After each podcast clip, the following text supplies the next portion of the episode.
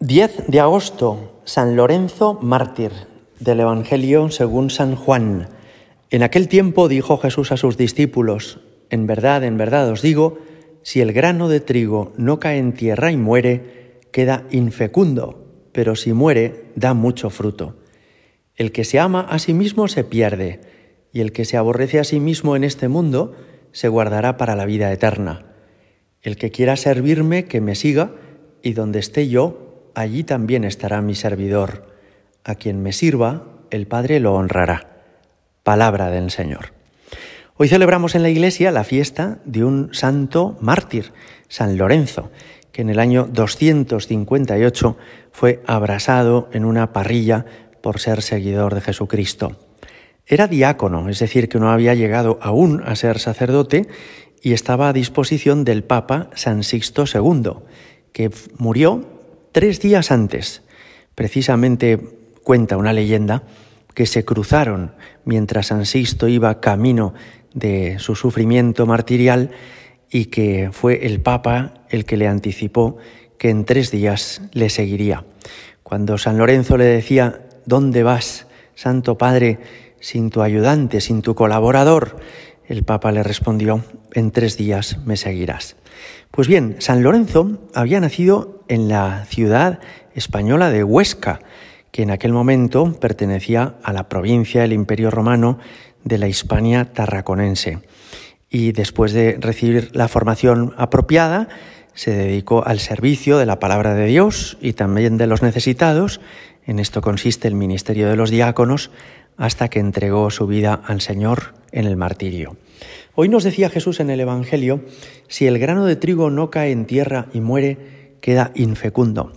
Y esta es una verdad que desde que Cristo murió en la cruz forma parte como de la entraña o de la esencia misma del Evangelio cristiano. Jesús nos ha dado su salvación a través de su entrega hasta la muerte en la cruz. Jesús nos ha hecho tanto o más bien con su muerte crucificado como con todo lo anterior que había hecho en su vida, los milagros, las predicaciones, las visitas a los pueblos y a las ciudades.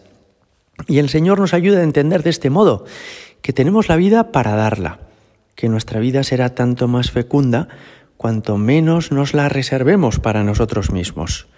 Lo más valioso de un cristiano, por tanto, no es que escriba cosas bonitas o que diga cosas edificantes, lo más valioso de un cristiano no es ni siquiera que sea capaz de trabajar muchas horas al día o que pueda ayudar a muchas personas, sino que lo más importante es que hagamos de nuestra vida un regalo, un regalo para Dios, un regalo para los demás. Eso es entregar la vida. Cuando nuestro tiempo lo empleamos en el servicio de Dios y también en la caridad fraterna, entonces nos estamos entregando. Y en el fondo el martirio no es más que llevar hasta las últimas consecuencias esa entrega de la vida. Hoy le pedimos al Señor, por intercesión de San Lorenzo, que aprovechemos bien la vida y que la aprovechemos así, para darla. Una vida que se da, una vida que se entrega, aunque sea más cansada y aunque pueda ser que sea más breve que la vida de alguien que se está cuidando, que está permanentemente buscando para sí mismo lo más cómodo, lo más agradable o lo más divertido, pero una vida de quien se entrega es una vida fecunda. Cada uno de nosotros podemos recordar seguramente familiares nuestros, padres, abuelos y también personas que han sido muy relevantes en nuestra vida, que cuando han completado su carrera podemos decir, realmente esta persona ha dado la vida. No es simplemente que haya hecho cosas buenas o bonitas, sino que es que no se ha reservado nada, se ha entregado del todo. Cuando vivimos de ese modo somos como un grano de, trigo que cae a la tierra y que muere. Podría parecer que se pierde, podría parecer que es absurdo dejar que se pudra debajo de la tierra de una forma húmeda y sin luz. Y sin embargo, el milagro de la vida es ese, que para que crezca un tallo, que para que crezca una espiga, hace falta haber enterrado la semilla. Muchas cualidades que Dios nos ha dado no nos las ha dado para que las luzcamos, para que todo el mundo las conozca, para que brillen, sino que el Señor nos las ha dado para que amemos con ellas. Y eso quiere decir que a veces las enterremos. Eso quiere decir que a veces permanezcan pues eh, ocultas a los ojos del mundo y nuestra vida sea como el grano de trigo que cae en tierra y muere. Recuerdo, por ejemplo, una mujer magnífica que tenía unas cualidades excepcionales para el conocimiento de la historia y también de la filosofía, que hizo una apuesta en su vida, que fue la de ser esposa, ser madre de una familia numerosa y en ese sentido enterrar algunas cualidades que Dios le había dado. Y también recuerdo la historia de un joven a quien Dios le había concedido una inteligencia brillante y una capacidad extraordinaria de comunicación y sin embargo Dios le pidió que se consagrara a él en una vida contemplativa y claustral, es decir, sin salir a la calle, sin comunicarse con el resto del mundo. Para los ojos del mundo, estos dos ejemplos son los de dos personas que han tirado sus cualidades, que han desaprovechado todo lo que Dios les ha dado.